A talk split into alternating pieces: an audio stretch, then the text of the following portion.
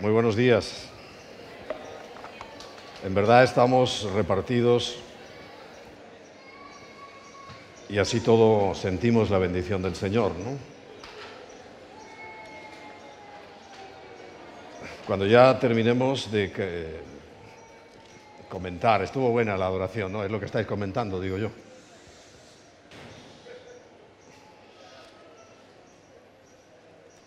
Sí, estuvo bien, muy bien.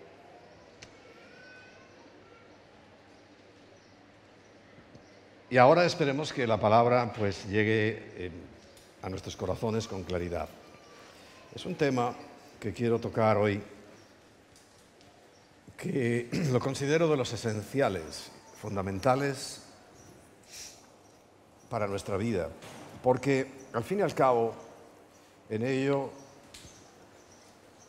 va el prestigio de Dios, la reputación de Dios. Voy a hablar de la obediencia. Hace tiempo que no hablo de ello y suelo hablar con frecuencia porque considero que es eh, la mayor exigencia que nosotros tenemos. Pero antes, y por contraste, debemos hablar de la rebeldía, en la cual, pues yo sé que casi nadie le gusta identificarse, pero bueno, entiendo que todos tenemos algún primo o, algún familiar cercano que le pase esto que vamos a contar, para que tú se lo digas, ¿no? Lo cierto es que sí tenemos una dosis importante de rebeldía. Recuerda, es un principio satánico que nos fue inyectado en el mismo jardín del Edén, en lo más precioso y maravilloso que Dios hizo para el ser humano. Hoy disfrutamos de un tiempo hermoso. Hemos disfrutado de un tiempo maravilloso. Y además hoy eh, tenemos entre nosotros aquí en la reunión a, a David y Sandy. ¿A quién más? Yo creí que estaba Fabio por aquí. ¿Estás? ¿Está Fabio? ¿Eh? No está Fabio.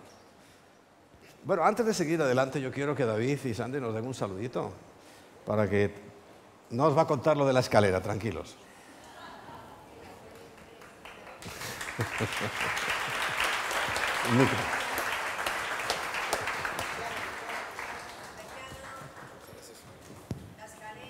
A ver, un micro.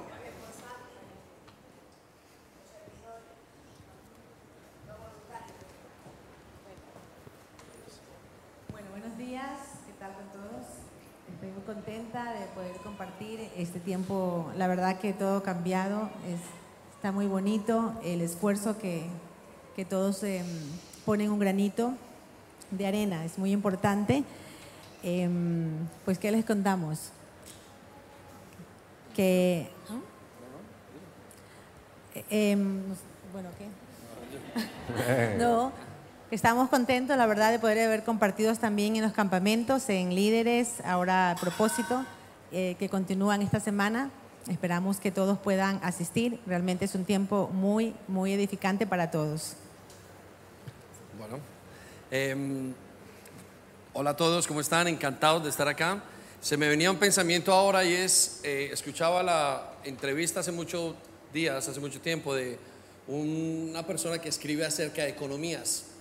Y eh, él comentaba un caso común entre las economías del mundo y decían que las economías crecientes son aquellas que tienen a sus, en los billetes, tenían aquello que querían alcanzar, ¿no? Entonces había uno de esos billetes que tenía gente estudiando y educándose, pero que las economías decrecientes tenían los líderes, los próceres anteriores y que eran las economías decrecientes. Entonces él hacía la comparación de cómo nuestra mente se pone en algo y se queda para siempre allí en ese lugar. La nueva economía o nuestra nueva manera de hacer, aunque es un ejemplo muy, muy de lo que está pasando en este momento, nuestra mirada debe estar puesta en el que viene, en Jesús. Y Pablo continúa diciendo en Hebreos, eh, puestos los ojos en Jesús, dejando atrás eh, aquello que tengo y siguiendo adelante hacia la meta.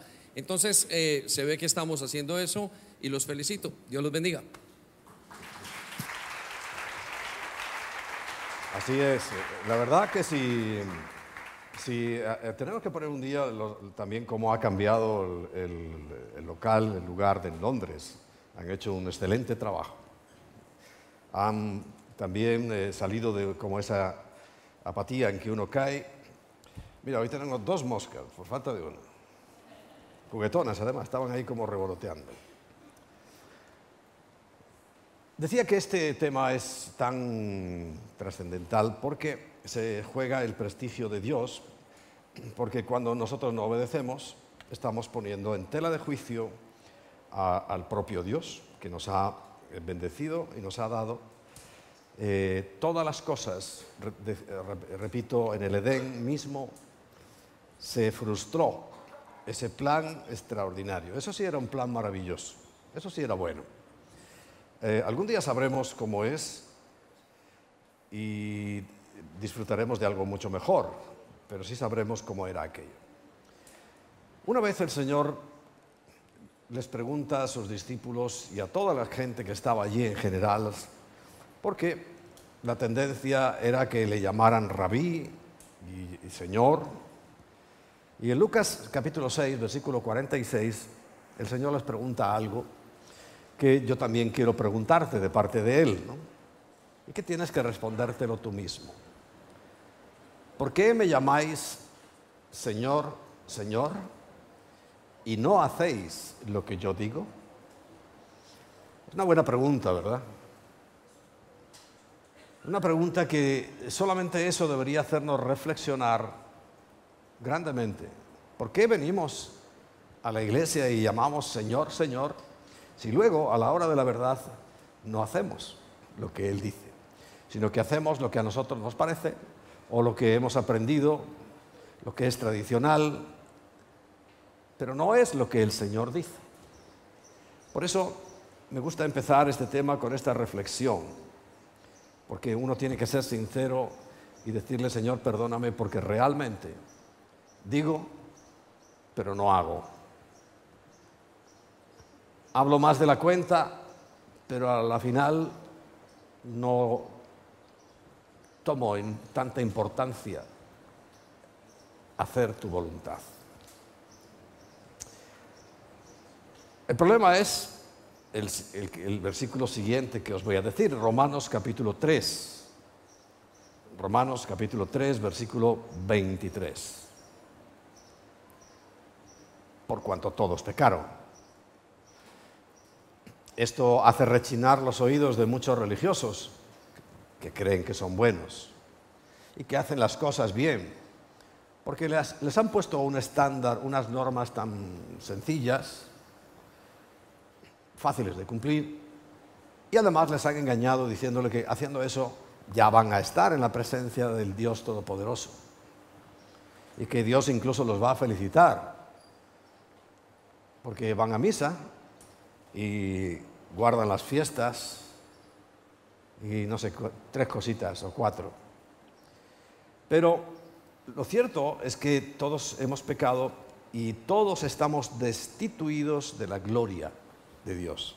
Destituido es echado fuera. No podemos estar delante de la presencia de Dios. Y Romanos capítulo 5, en el versículo 12, Sabemos lo que ocurrió en aquel huerto. Dice, por tanto, como el pecado entró en el mundo por un hombre, fíjate, dice hombre y no, no acusa a la mujer directamente, porque yo siempre digo que la responsabilidad final es del varón.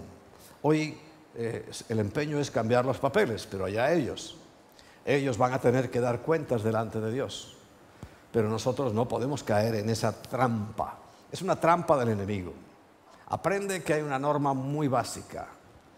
Todo lo que el mundo haga es exactamente lo contrario de lo que Dios quiere. O sea, si quieres ser un gran teólogo, tú mira lo que se aprueba, lo que se dice, lo que la gente hace, exactamente lo contrario de lo que Dios quiere. O sea, tú haces lo contrario de lo que ellos hacen y estás acertando. Gran teólogo. Entonces quieren destruir por completo todo lo que significa el orden establecido por Dios, sin el cual el mundo ni se sustentaría, porque todo obedece, toda la creación obedece a Dios. Los únicos que nos permitimos el lujo de revelarnos somos nosotros. Y a mí lo que me sorprende es que Dios nos deja. Y muchos hemos sido rebeldes y somos rebeldes, pero todo tiene su límite. Todo tiene su límite. Y estamos aprendiendo a obedecer. Yo el primero. Yo el primero. Y eso que lo tengo más difícil porque directamente de parte humana no tengo a nadie que me diga nada. Bueno, sí.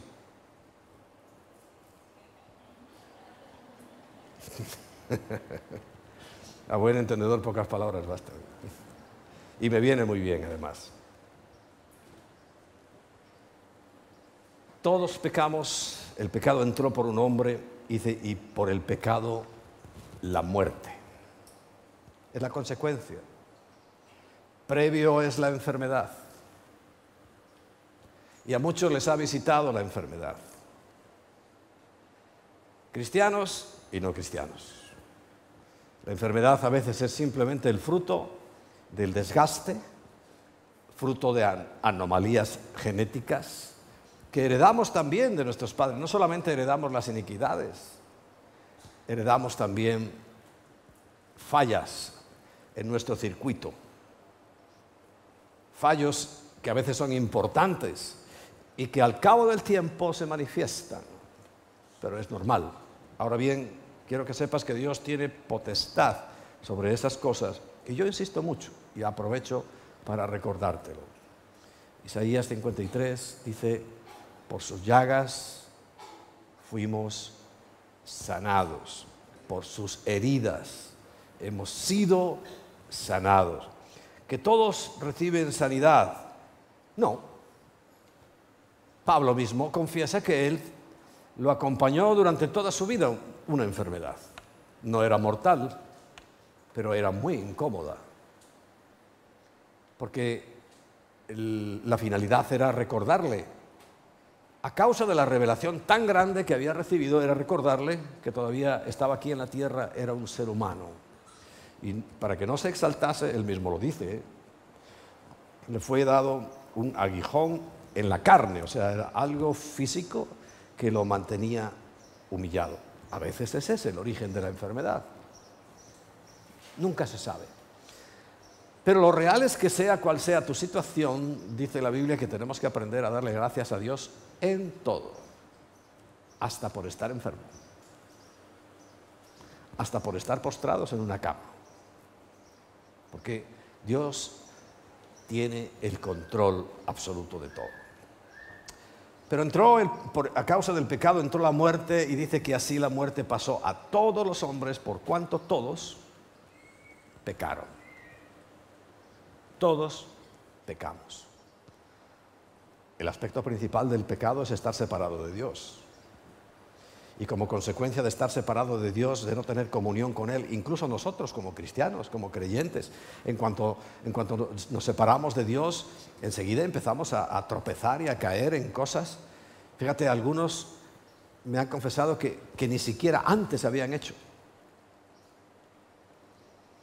Porque la separación de Dios es lo más catastrófico. Para los que no tienen a Cristo es dramático y definitivo porque no alcanzan la salvación.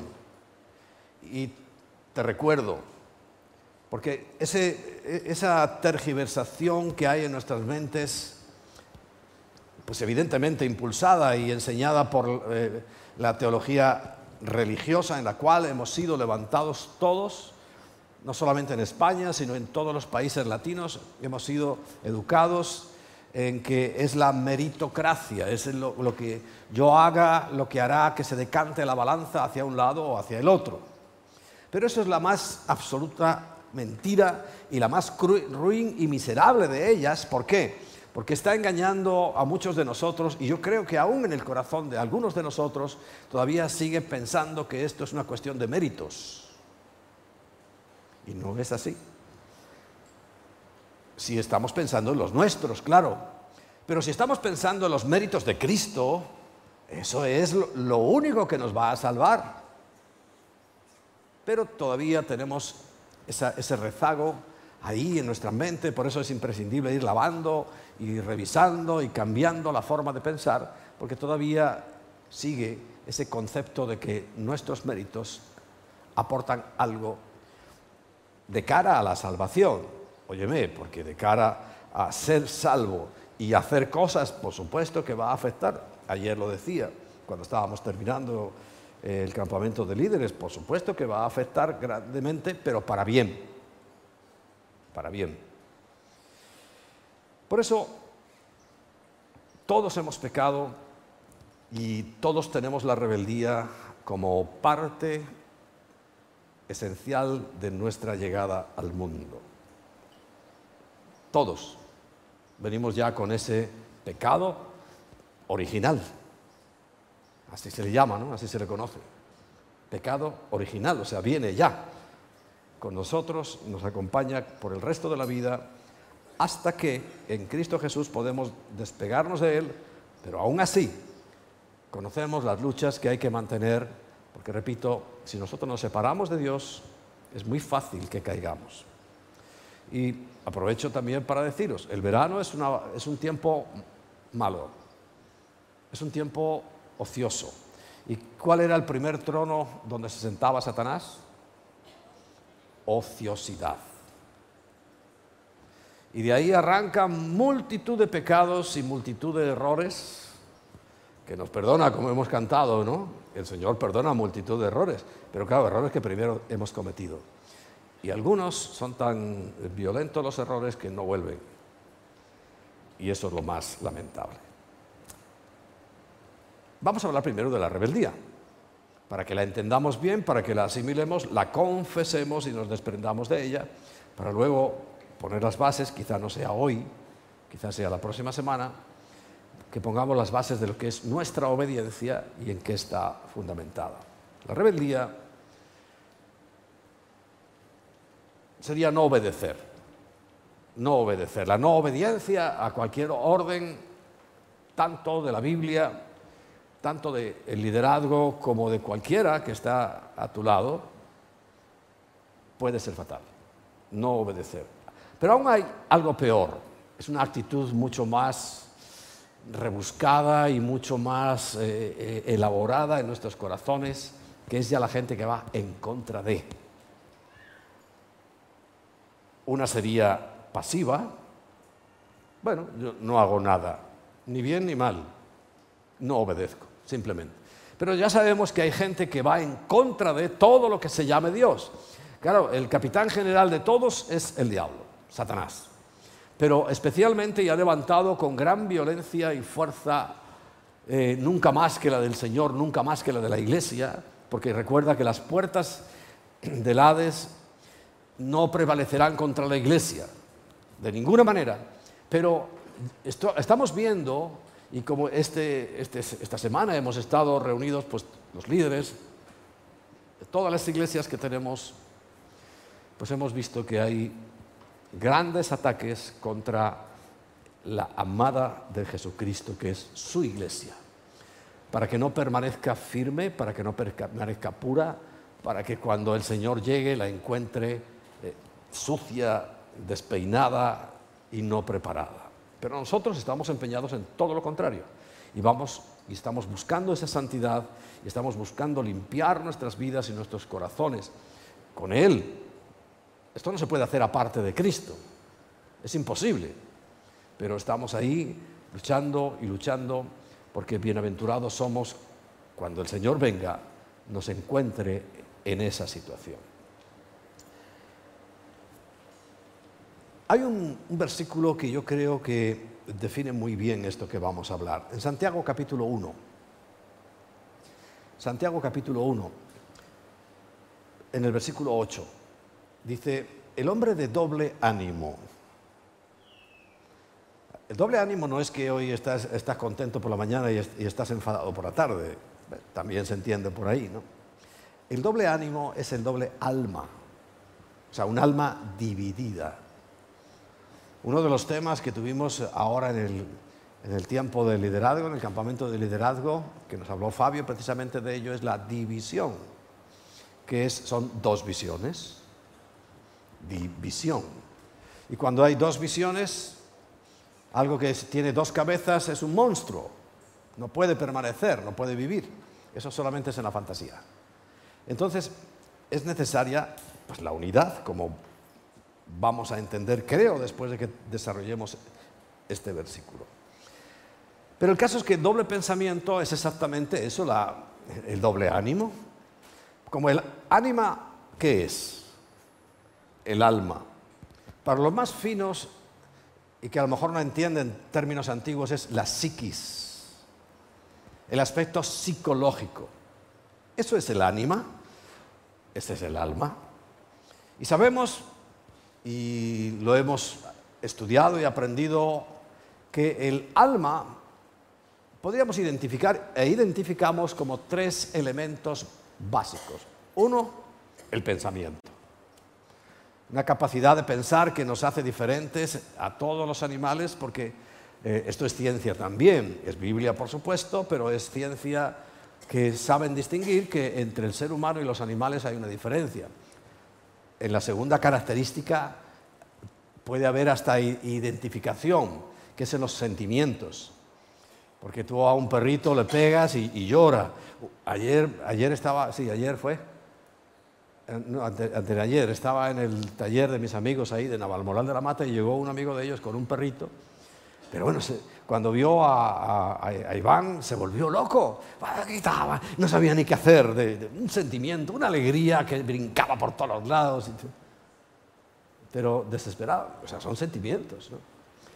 Pero nunca un animal es capaz de ser consciente de sí mismo, de elaborar ningún pensamiento, de fabricar ninguna herramienta, de nada. Porque esa capacidad, la, mente, la mente, capacidad de pensar, es nuestra.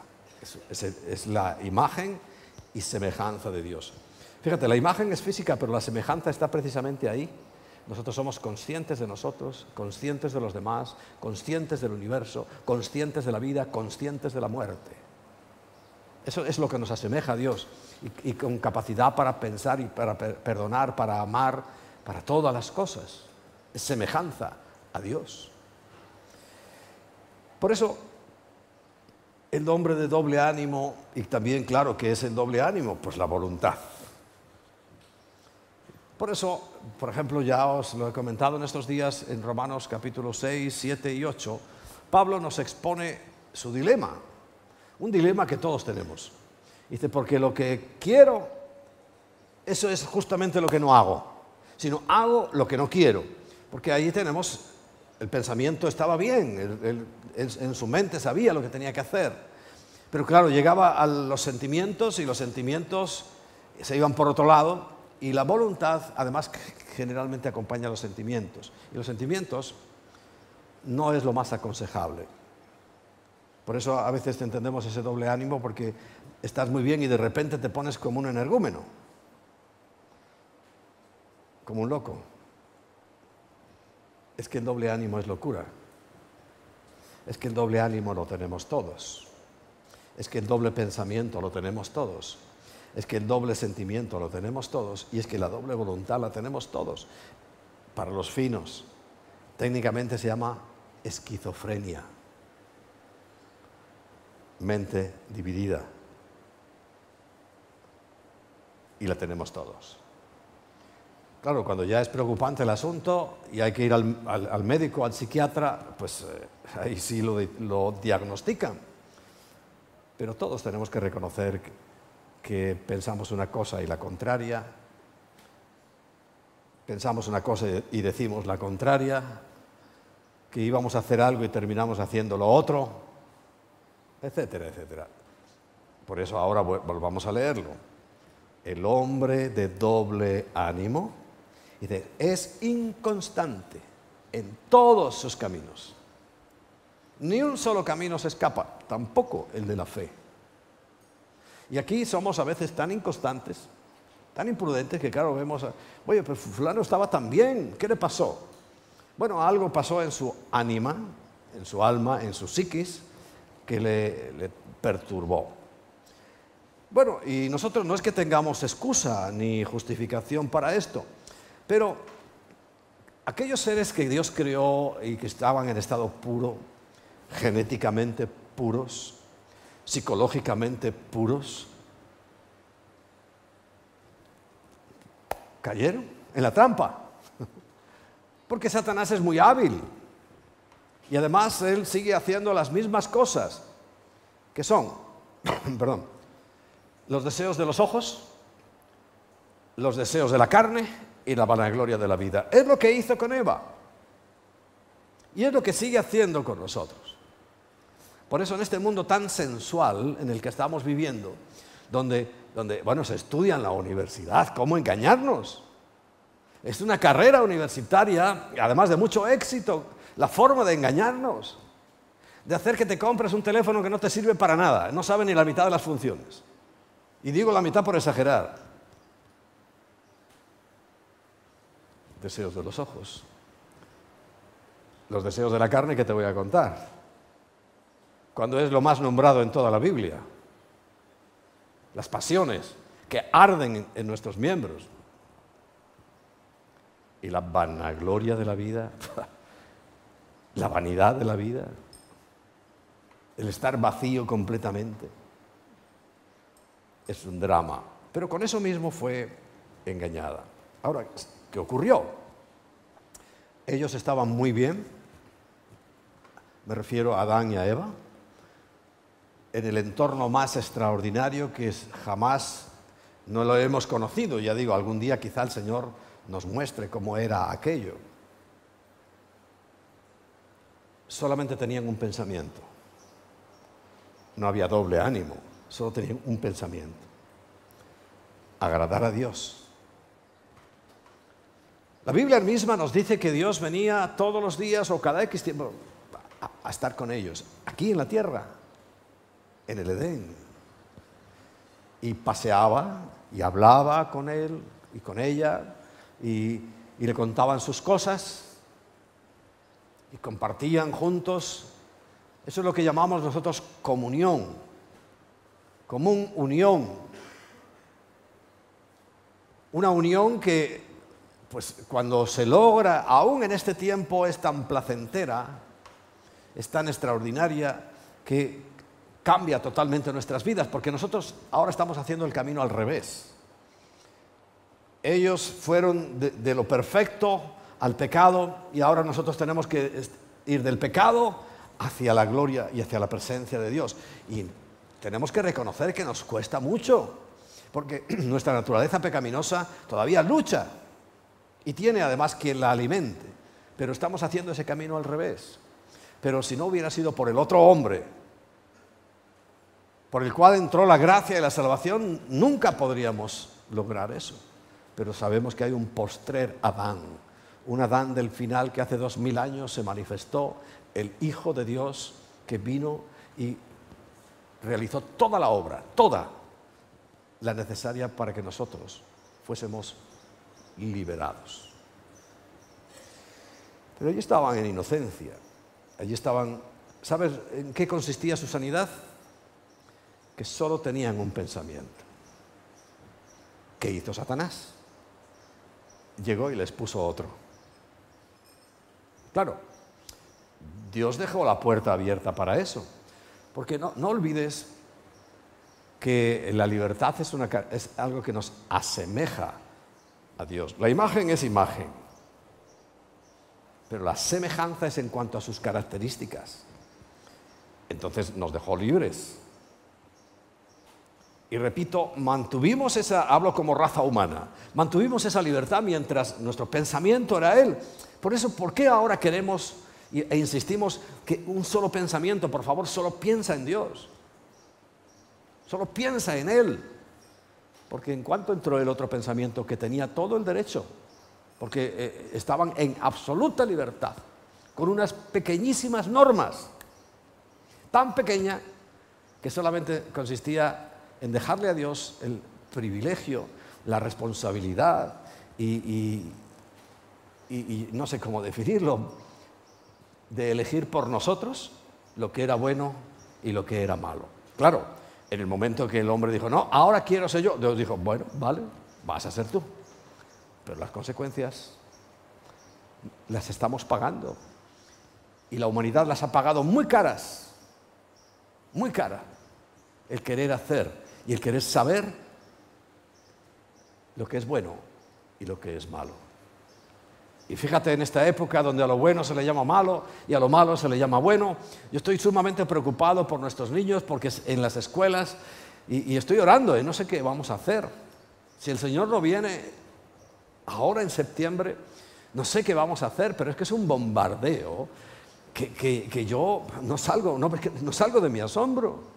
El último caso que conté ayer, un niño, no sé cuál era, pero sé que es entre nosotros, estaba en su clase y otro niño llegó vestido con tutú, eso que se ponen las bailarinas. Y se burlaron porque es el instinto natural. Pues bueno, y sabes, la maestra obligó a todos los niños a ir al día siguiente con tutú para solidarizarse con él. Claro, este niño de aquí, de la iglesia, no recuerdo quién era, dijo no. Y él es el malo. A él lo están discriminando. Y, bueno, menos mal que tiene una resistencia. Y yo ayer orábamos por una resistencia especial para los niños y los adolescentes y los jóvenes, sobre todo los adolescentes, porque están alienados.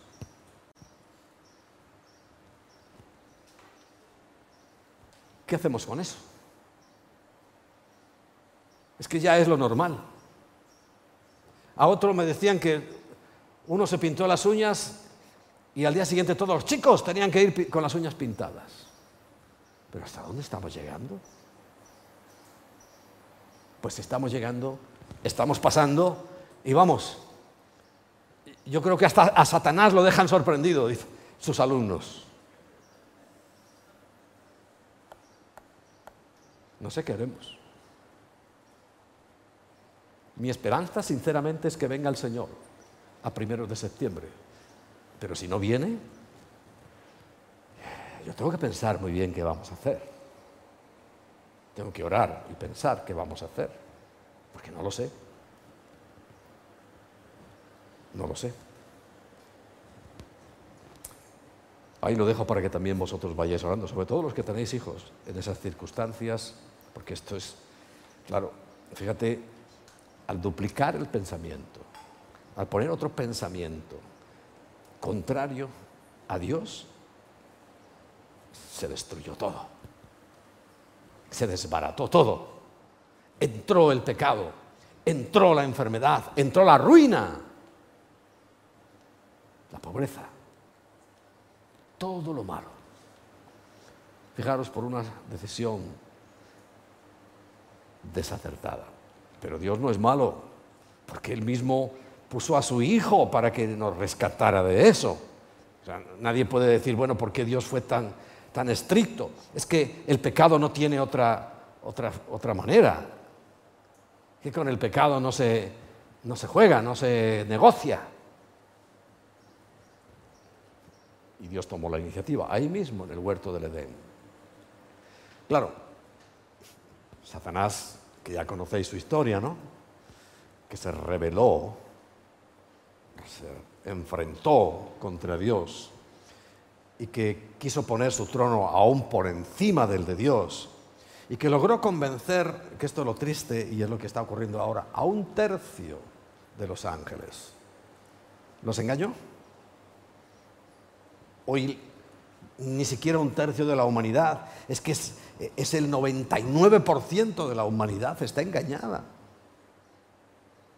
esclava el éxito es muchísimo mayor hoy. Y los engañó. Y logró destruir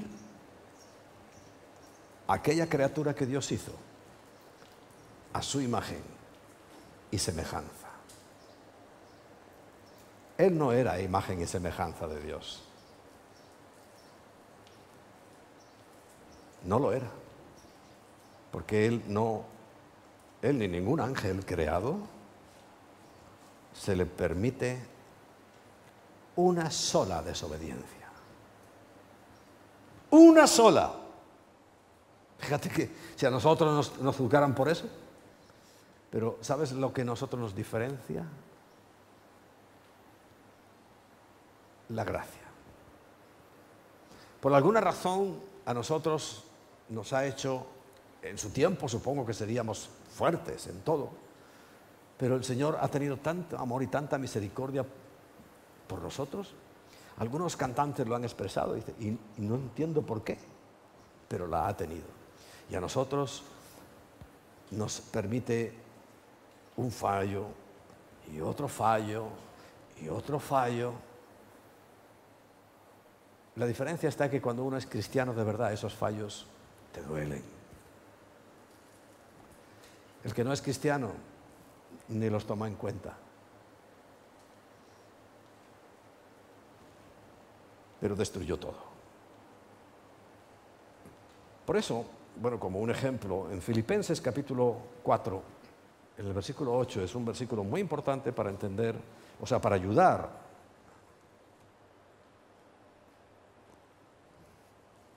en esta tarea que tenemos de, de, unificar nuestra mente, de dejar de ser esquizofrénicos, de tener doble mente.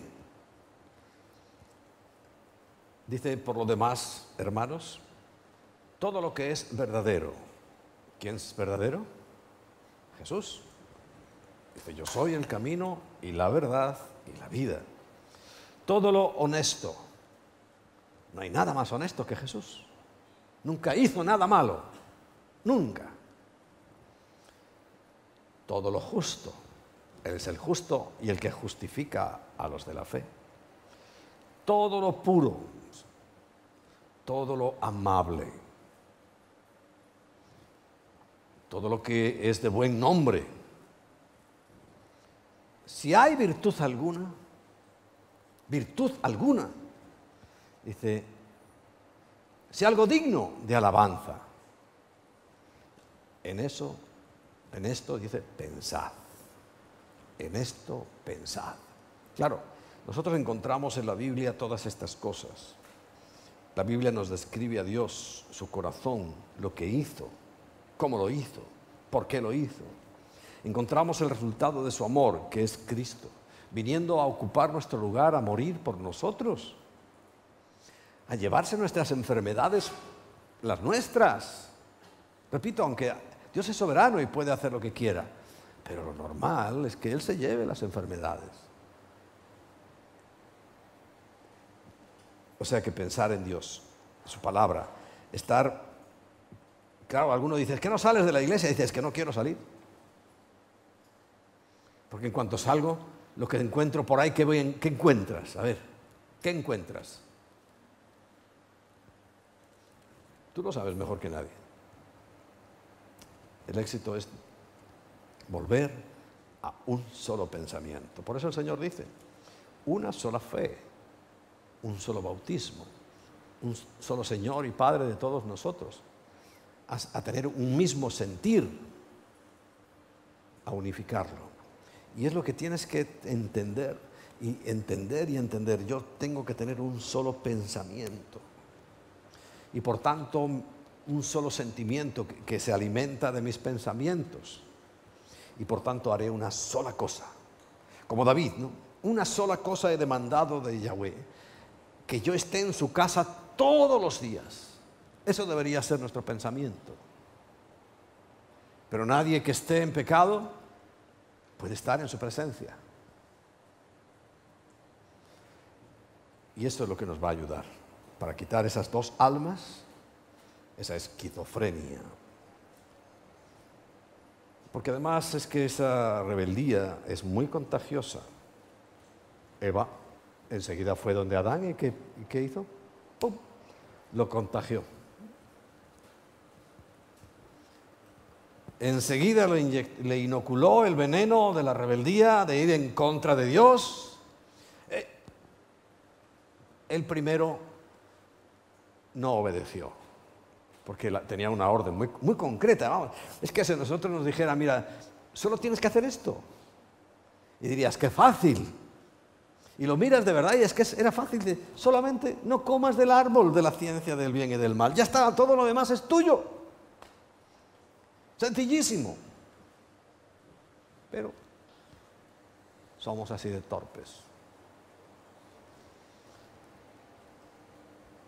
Y el engaño enseguida se transmite. Yo siempre digo que Adán pudo haber cortado esa situación y no hubiera pasado más. Si él dice, a ver, a ver, a ver, ¿dónde vas, mujer? Vuelve en sí, vuelve en ti y recuerda que es solamente Dios nos dijo eso y Él es bueno y ya somos eternos. Y ya somos como Dios. Porque nosotros sí somos a imagen y semejanza de Dios. ¿Todavía lo seguimos siendo? Pero ese es el asunto de la rebeldía. Por eso también hablamos en estos días de lo que ocurre a veces cuando aparecen los absalones en las iglesias, que aparecen muchos y por muchas partes, ¿no? y toda esa retaíla de gente que aún en el nombre de Dios y creyendo que hacen un favor a Dios, están atrayendo condenación para sí mismos, pero al mismo tiempo llevando muchas almas a la maldición porque acarrea maldición. La consecuencia es la maldición. Y por eso hay tantas maldiciones en el mundo. Y ya en el tiempo pasado ocurría lo mismo que hoy. Yo creo que hay mucha gente que piensa, bueno, somos mayoría los que pensamos eh, estas cosas en contra de Dios, entonces, hay unos que se atreven a decir, Dios ha muerto. Ya lo, dijeron los comunistas hace 80 años, ¿no? Pero ahora mismo hay hasta una película, Dios ha muerto. sí, bien muerto está. Es una tristeza, pero esa condenación que viene después de la maldición, pero fíjate, ya había mayorías que se creían con derecho a enfrentarse a Dios, con la rebeldía activa ya no es no obedecer, sino ir en contra de Dios. Enfrentarse a Dios. Hay mucha gente que lo hace hoy. Todo el satanismo es enfrentarse a Dios. Es decir, yo puedo. Todo el humanismo es enfrentarse a Dios. El hombre, nosotros mismos, somos los que nos salvamos. ¿Y cuántos humanistas hay? Posiblemente ha sentado aquí hay alguno. Y tienes que erradicar de tu vida el pensamiento humanista. Tienes que sacarlo de tu vida, pero urgentemente, porque ese es el veneno más sutil que destruye tu relación con Dios. El pensar que tú puedes. Pensar que es el hombre el que va a ayudar al hombre. Pensar que es el hombre el que va a salvar la naturaleza. A que es muy común. Y en tu mente también estaba. Espero que a partir de este instante abandones eso. Porque no solamente no vamos a salvar naturaleza, es que Dios la va a destruir entera. Porque va a hacer algo nuevo. cuidamos mucho nuestros arbolitos y, este entorno maravilloso que tenemos, ¿cómo no? Es que nuestra obligación es que Adán y Eva fueron puestos para cuidar, labrar el huerto y cuidarlo. Y nosotros tenemos que seguir cuidando nuestro entorno, pero no lo vamos a salvar. De ninguna manera. Todo esto está condenado para el fuego. Así como hablábamos semanas atrás que eh, por, la inundación, por el diluvio universal, eh, murieron todos menos ocho personas y una pareja de cada especie principal de los animales. Ahora Pedro lo dice, el apóstol Pedro, todo está reservado para el fuego. Ahí ya empezó. Cada año dicen, no, este es el año de más incendios. Eso dijimos el año pasado, pero ya este es el, de, el de más incendios. Pero todo se va a quemar, todo, todo. Pero cuídalo, porque el Señor te demandará a ti, a nosotros, lo que no hagamos. Entonces aquella multitud que un día se reveló, dice el profeta Daniel, capítulo 9, versículos 11 y 13, Dice, todo Israel traspasó tu ley apartándose para no obedecer. No era ir en contra, sino para no obedecer a tu voz. Por lo cual han caído sobre, nuestras, sobre nosotros las maldiciones y el juramento que está escrito en la ley de Moisés. Por si te, lo quieres leer, Deuteronomio capítulo 8. Maldito y maldito y maldito. Empieza a dar una lista de, maldiciones, pero también habla de bendiciones. Pero dice, cayó sobre el pueblo la maldición y el juramento que está escrito en la ley de Moisés, siervo de Dios, porque contra él pecamos. Versículo 13.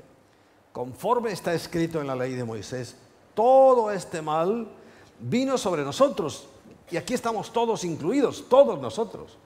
Y todo este mal está viniendo por causa de esto mismo. Y no hemos implorado el favor de Yahweh porque cualquier circunstancia Él la cambia. Pero si no se lo pides, no cambia. Si se lo pides, cambia. Esos son los milagros.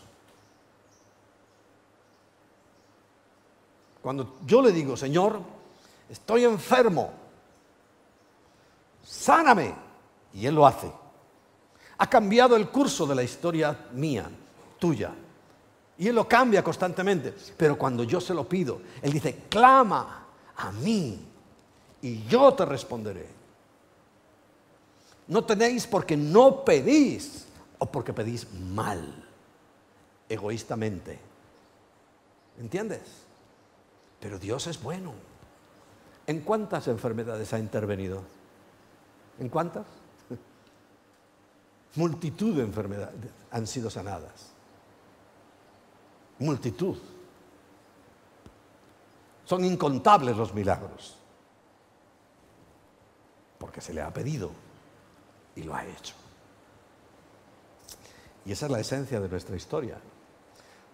Por eso dice la Biblia, orad y orad y orad, porque orar es hablar con Dios y decirle, Señor, interven sobrenaturalmente en esto que naturalmente me llevaría a la muerte, a la destrucción.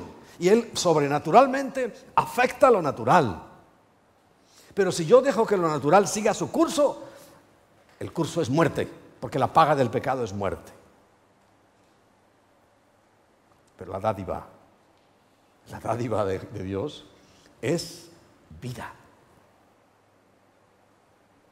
¿Lo entiendes? Por eso ahora no reces, no seas pelma. Ora, habla con sinceridad y confianza. Él es tu Padre. Y muchos vamos con la misma monserga. Oraciones aprendidas, que lo oímos a otro que nos gustaron. Eso no vale.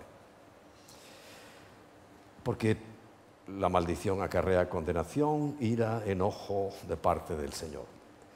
Pablo le dice a, los tesalonicenses, en segunda de Tesalonicenses capítulo 1, Vamos a leer del versículo 6 al 10.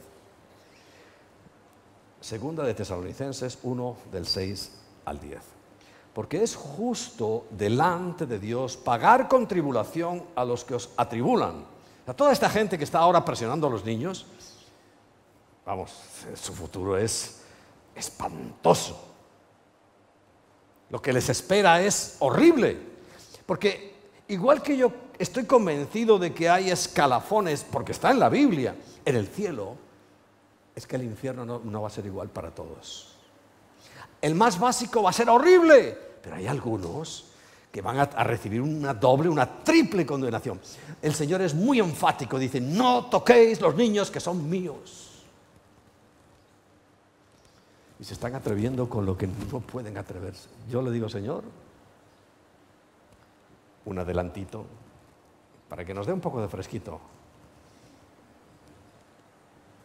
Él es soberano. Pero es justo que paguen con tribulación los que os atribulan. Y a vosotros que sois atribulados, daros reposo con nosotros cuando se manifieste el Señor Jesús, desde el cielo con los ángeles de su poder eso puede venir ya muy pronto. Vamos a estar consolados. Vamos a estar sanos, vigorosos. Ya sabéis, yo estoy de esa teoría, ¿no? Que eh, nadie que se muera en, en, unas condiciones lamentables va a estar por toda la eternidad en esas condiciones lamentables. Nadie que maten, porque no se mueren, los matan todavía en el vientre de su madre, va a ser un feto toda la eternidad. Sino que nos igualaremos. Y yo me pregunto muchas cosas. ¿Por qué Jesús a los 30 años comenzó su ministerio? Y yo recuerdo mis 30 años. Cada vez menos, ¿eh? porque ya tengo 66.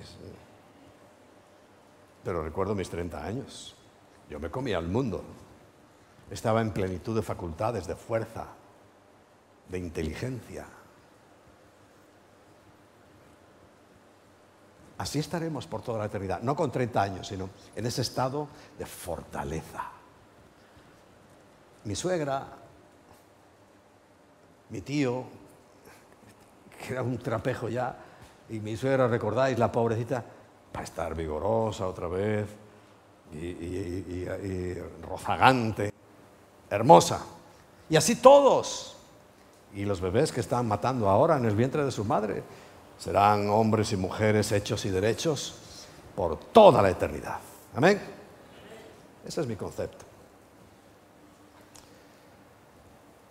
Entonces, sigamos leyendo. A vosotros daros reposo con nosotros cuando se manifieste el Señor Jesús desde el cielo con los ángeles de su poder en llama de fuego cuando venga todo esto se quema. Eh, viene en llama de fuego. Y no está hablando de un avivamiento y que canten todos de maravilla. No, no, es fuego de fuego.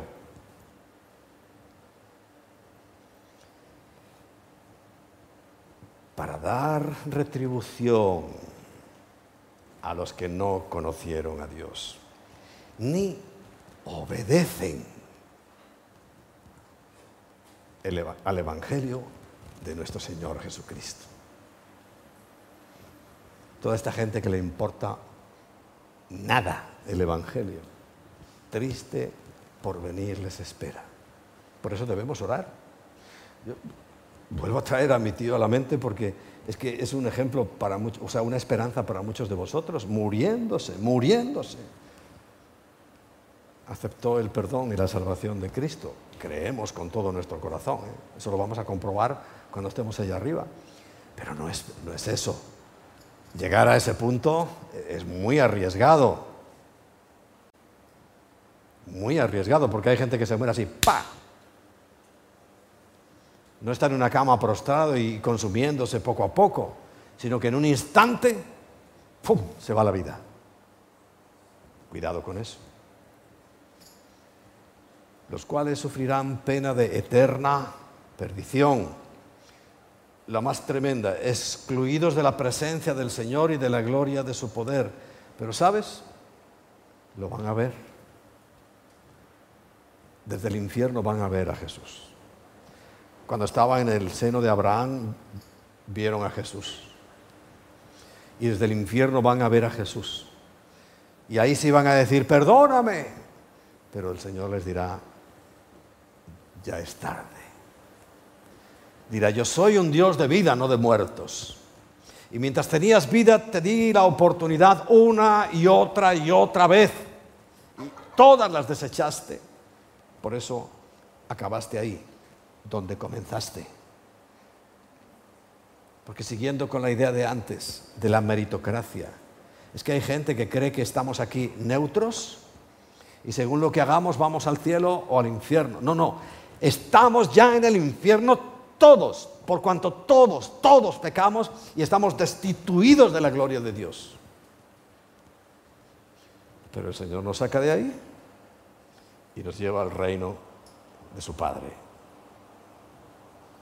Pero todos están en el infierno. No es que vayan. Es que algunos dicen, ¿por qué Dios va a mandar? Los humanistas. Dios no puede mandar a la gente al infierno. Si es que no los manda, ya están. Si la idea es sacarlos. El evangelismo es sacarlos. Porque si no se van al infierno, todos. Este es el drama. ¿Lo entiendes? Por favor, piensa mucho en esto que te estoy diciendo. Quita el concepto que, eh, traías de tus antepasados y de tu educación. Ya están condenados. Todo el mundo está condenado. Y Dios los saca de muerte a vida. De las tinieblas a la luz. Y dale gracias porque a ti te ha sacado.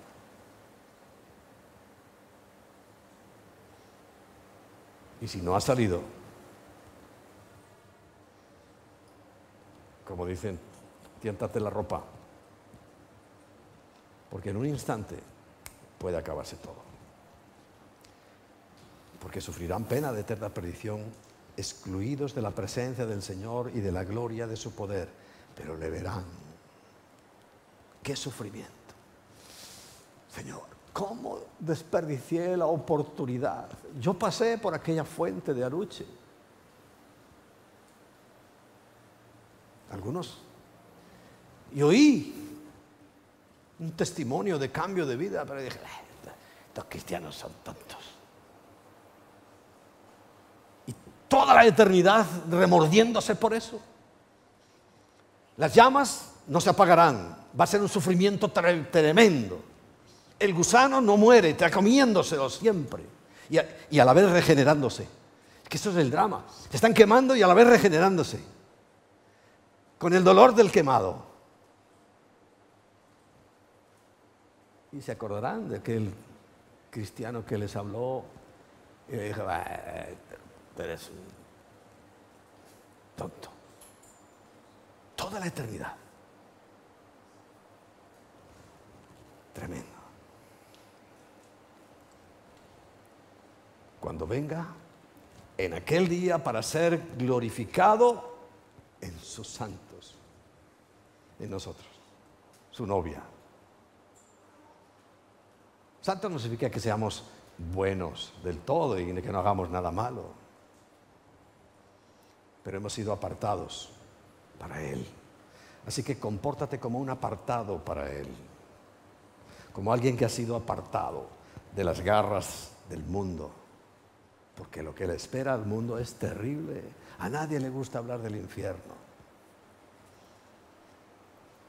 Le gusta decir que somos campeones de no sé qué y que vamos a tener todo lo que queramos y que si no conviertes eh, las cosas en oro eh, y no ganas fortunas, no tienes fe. Esos no sé en qué nivel del infierno estarán, pero les toca muy abajo. Muy abajo. Y ser admirado en todos los que creyeron. Está entre paréntesis, por cuanto nuestro testimonio ha sido creído entre vosotros. Pero igual, fíjate, este, estos ensayos generales que hacemos, como hoy esta mañana, la alabanza y la adoración, a mí me han parecido magníficas. Estamos entrenándonos para esto, para admirarle cuando lo veamos, es que vamos a quedar... Bueno, si su primo, su primo, porque eh, no, eh, era Juan el Bautista el primo, pero el, íntimo de él, el que, el que él mismo reconocía que era su amigo, Juan el, evangelista, lo ve y, era tal su gloria que no pudo soportarlo y se cayó de bruces, no para atrás, para adelante. Increíble.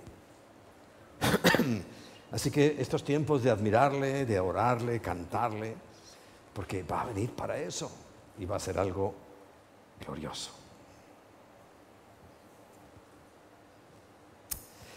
Ya sabéis, y ya vamos terminando, que la, rebeldía pues son dos clases, ¿no? Hay una que es activa, que está creciendo es la que va en contra de Dios frontalmente, directamente. Pero hay otra que siempre ha estado ahí, las dos han estado ahí, pero que aún a los creyentes nos afecta, que es cuando no obedecemos. Nos estamos perdiendo tantas bendiciones por no obedecer. Estamos perdiendo tantos privilegios por no obedecer. Estamos perdiendo tantas oportunidades por no obedecer. Y la obediencia se manifiesta, por supuesto, dice, no, yo obedezco a Dios. A ver, si Él estableció autoridades y no las obedeces, perdóname. Vamos a hablar la semana próxima bien largo, y, o sea, lo más largo posible de Romanos 13, eh, que hay que obedecer a toda autoridad, ¿no? Pero habla de los jueces y, y os voy a dar los tres matices que hay, porque no es que tengamos que obedecer a pies juntillas. O sea, un juez ahora determina que ya no se puede predicar el Evangelio y hay cristianos e ingenuos que dicen, ah, lo ha dicho un juez y Dios y su palabra dice. Eso no hay que hacerle ni caso. Todo lo que vaya en contra de Dios. Por eso, yo no me considero un rebelde porque todas las leyes nuevas son en contra de Dios y yo las obedezco. Y no me siento orgulloso, pero sé que no debo obedecerlas porque van en contra de Dios.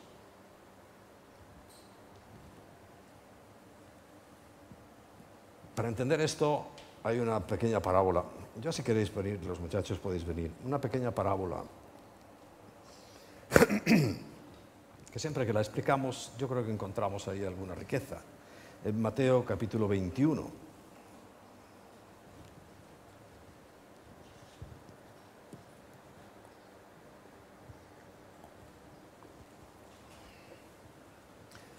Eh, a partir del versículo 28 dice, pero ¿qué os parece? Está Jesús enseñando y dice, ¿qué os parece? Un hombre tenía dos hijos y acercándose al primero le dijo, hijo, ve hoy a trabajar a mi viña.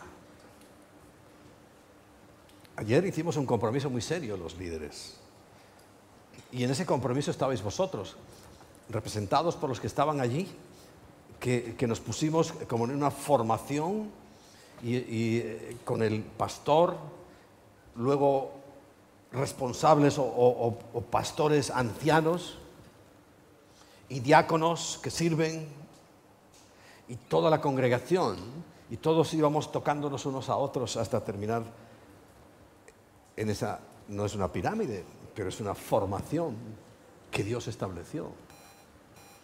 Y ayer los líderes nos comprometieron también a vosotros eh, para que el reino de los cielos se siga extendiendo es necesario que esa formación marche como un reloj, marche como un ejército. Se dijeron muchas cosas. En otra charla que nos dio Quique también dijo, si tú no crees que estás en lucha permanente, estás acabado. Porque estamos en lucha permanente. Porque aunque tú estés ahí despistado, el enemigo no está despistado. Por eso llega y te tumba. Tenemos capacidad de levantarnos, pero ¿y el que no se levanta? Pero llega el papá, nuestro papá, y, te dice, hijo, ven hoy a trabajar a mi viña. ¿Qué es la viña? Esto, el mundo. Dice, ven, ven a trabajar a mi viña. Porque es la invitación que nos hace a todos. Recuerda, Mateo 6:33, uno de mis versículos favoritos. ¿Qué dice? ¿No, lo recuerdas? ¿Alguien lo recuerda? Levante la mano. Mas buscad primeramente el reino de Dios y su justicia. Y todo lo demás, todo por lo que te afanas, todo por lo que luchas, te será añadido. ¿Sabías eso? Nosotros lo hemos aprendido.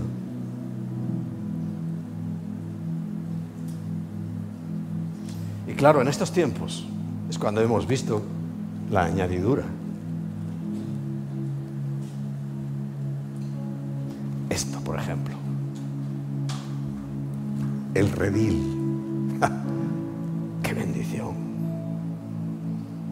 Pero siempre buscamos el reino de Dios y su justicia, no lo olvides. Y el Señor nos ha añadido todo, pero todo y en abundancia.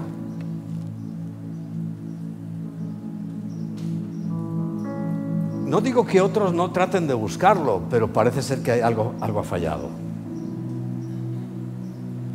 Porque yo sé que Dios es fiel y Él cumple su palabra.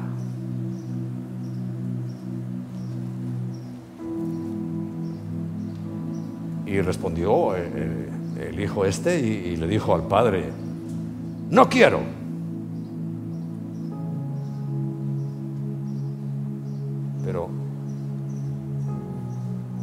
Después, arrepentido fue. Yo soy ese. Todo lo que me dijo el Señor al principio era, no quiero, no quiero, no, no, no, no. Os he contado alguna vez que el día que yo recibí esta iglesia, que me la entregó el anterior pastor, estaba lugubrando en el sofá, de mi, en sillón de mi casa, pensando y esperando que terminara ya la reunión para decirle a mi pastor, no quiero la iglesia, no quiero, no quiero.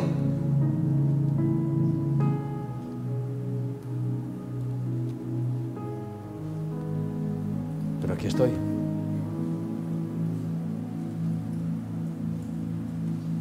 Yo me veo identificado en ese.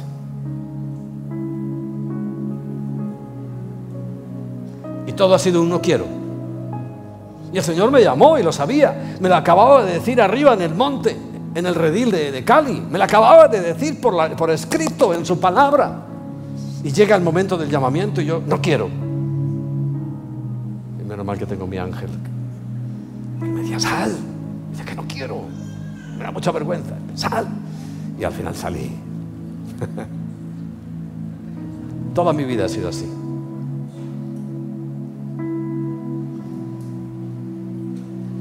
Luego arrepentido fue. Fue. Y acercándose al otro, le dijo las mismas palabras, de la misma manera, ¿no?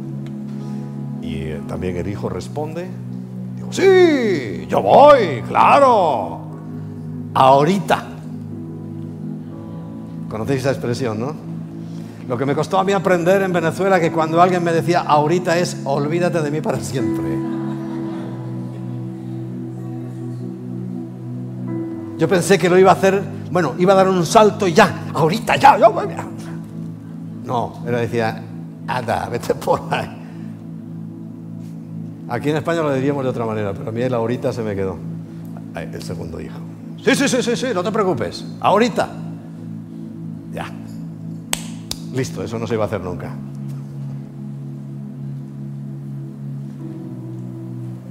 ¿Eres tú así? Hay otras parábolas donde enseña que algunos decían, no, bueno, es que yo tengo que hacer, tengo que enterrar a mi padre, tengo que hacer tal negocio y luego ya, ya, bueno, ese luego ya es ahorita. Nada. Nada. Pero es que muchos somos así. Y fíjate que yo no quiero que hoy, así en un golpe de emoción, vaya a decir, sí, voy a servir al Señor, no te quiero meter en un compromiso. Porque el que promete algo a Dios y no lo cumple, le es pecado.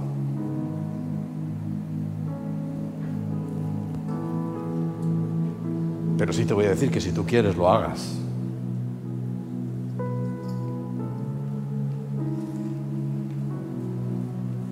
Entonces, y no fue.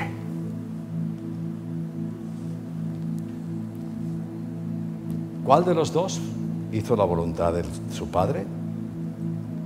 Y claro, ellos dijeron, el primero, aunque sea un refunfuñón, a regañadientes, empujado.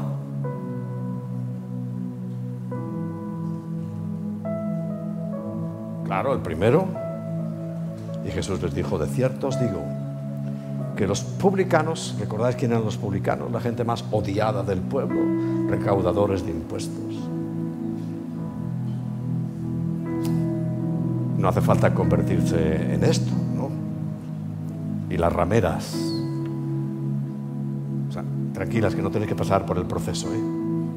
No hace falta ser ramera. Pero las rameras arrepentidas van delante. ¿A dónde?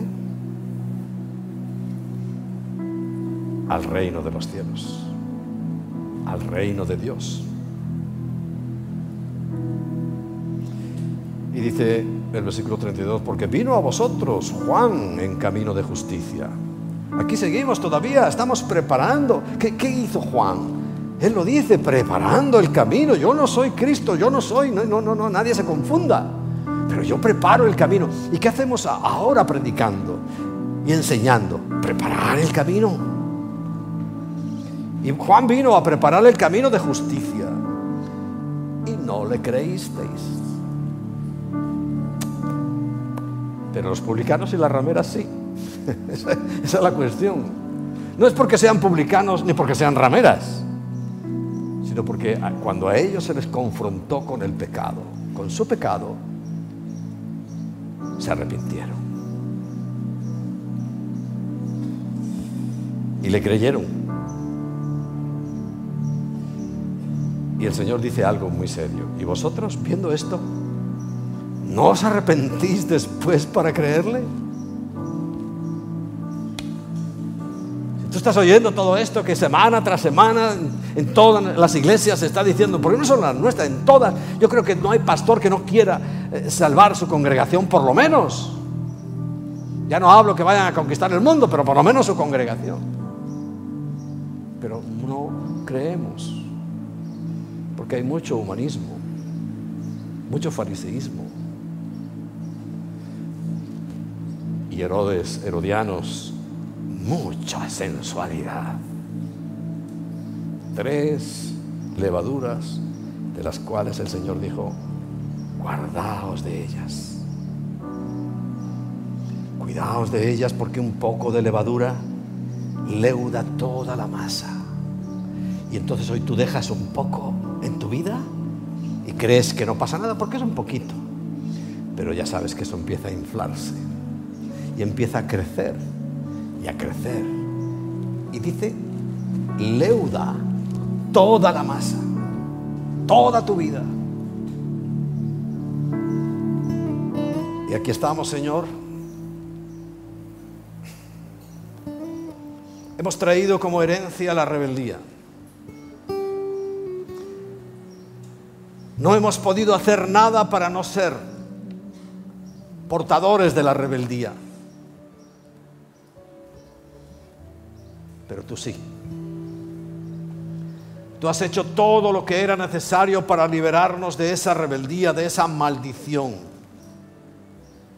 Y solamente nos pides creer, solamente nos pides tener fe y no creemos.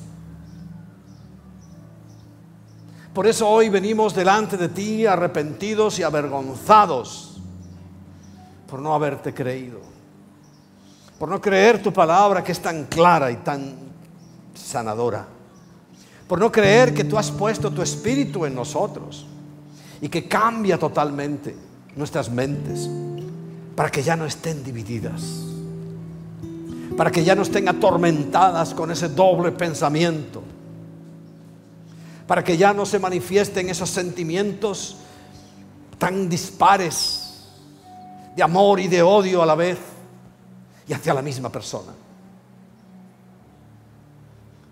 Para que ya nuestra voluntad solamente sea hacer la tuya. Pero solamente buscamos autocomplacencia. Aún en las iglesias, el demonio de la ociosidad se sienta y gobierna.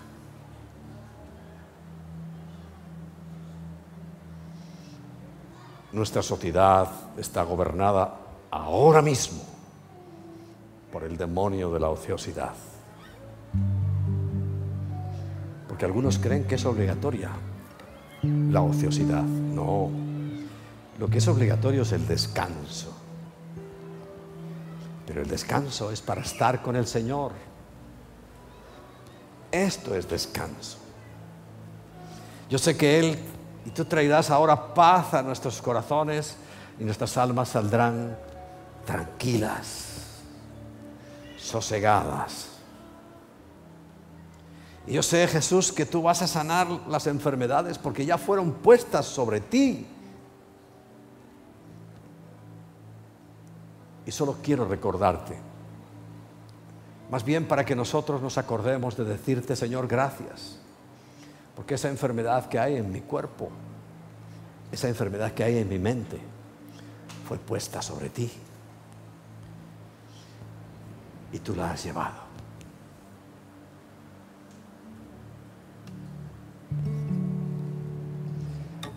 Cómo me gusta este versículo. Cuando venga en aquel día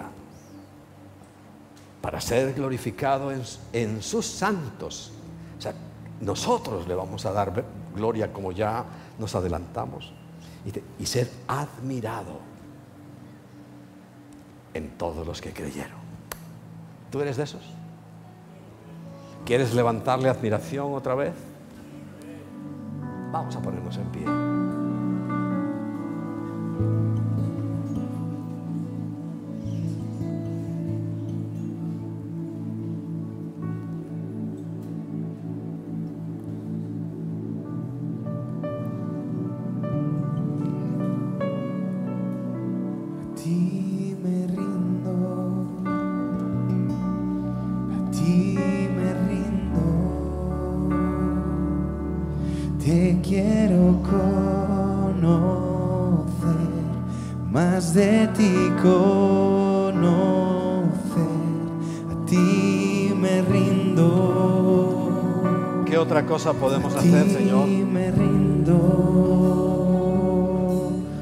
te quiero conocer,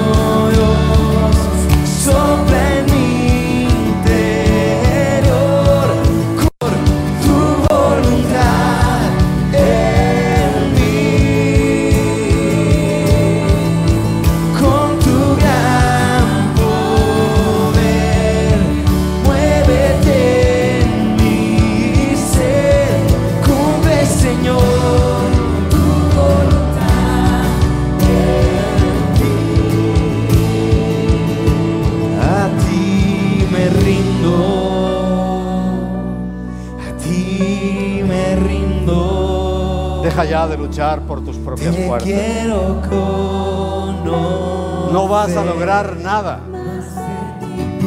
Nada. Así que deja que Él, que lo está deseando, recoja tu vida.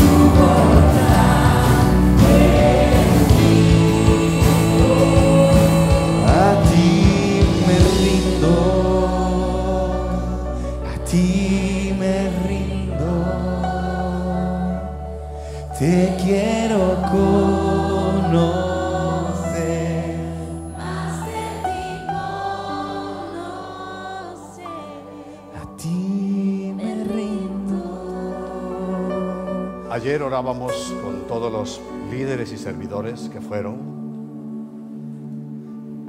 para que todos nosotros nos comprometiéramos. Si has hecho uno, a hacer dos, a hacer tres,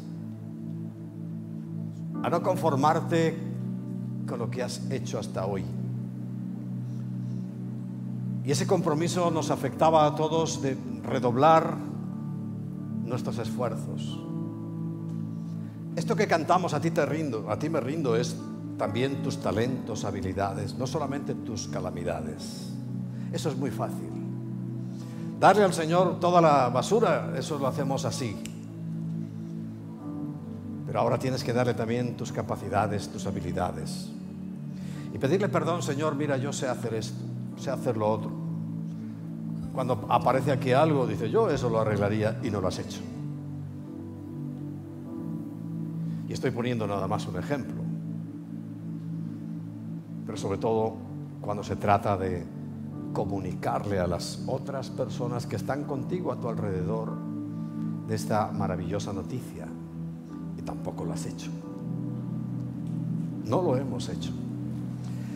Pero comprometimos delante de- del Señor sabiendo que somos débiles ¿no? y que vamos quizá a fallar, pero ya no, no vamos a prejuzgar el fallo, sino el compromiso de que vamos a estar haciendo mucho más en este tiempo que queda. Puede ser muy poco, muy, muy, muy poco, pero no importa que cuando el Señor venga nos encuentre haciendo, no pensando en hacer, haciendo su voluntad. No sirviendo luego cuando haga, no, ahora. Ay, te voy a decir algo, si tú ahora no haces nada, olvídate de ir a donde quieras, no vas a hacer nada nunca. Nunca. Es ahora. Y una frase muy famosa, el movimiento se demuestra andando. Amén. Dios te bendiga.